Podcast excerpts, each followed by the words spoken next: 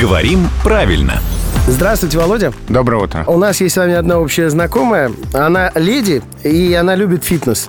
Чтобы про Еву... А, ой, я проболтался. Я это вслух сказал. Так вот, если про Еву говорить одним, пусть даже непростым словом, это как? Вот фитнес-леди.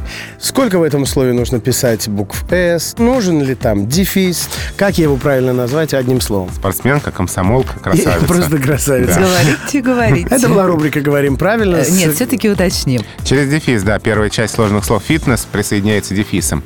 И на конце одна «с», хотя в английском языке пишется две «с», но в русском осталась одна. И у лингвистов, которые зафиксировали такое написание слова, был пример слова «бизнес», которое давно в русском языке, которое тоже закрепилось в написании с одной буквы «с», хотя в английском две.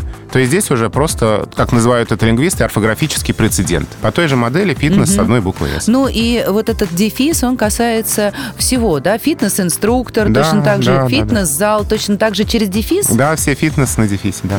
А супер-женщина... А супер женщина слитно, супер приставка слитно пишется. Вот.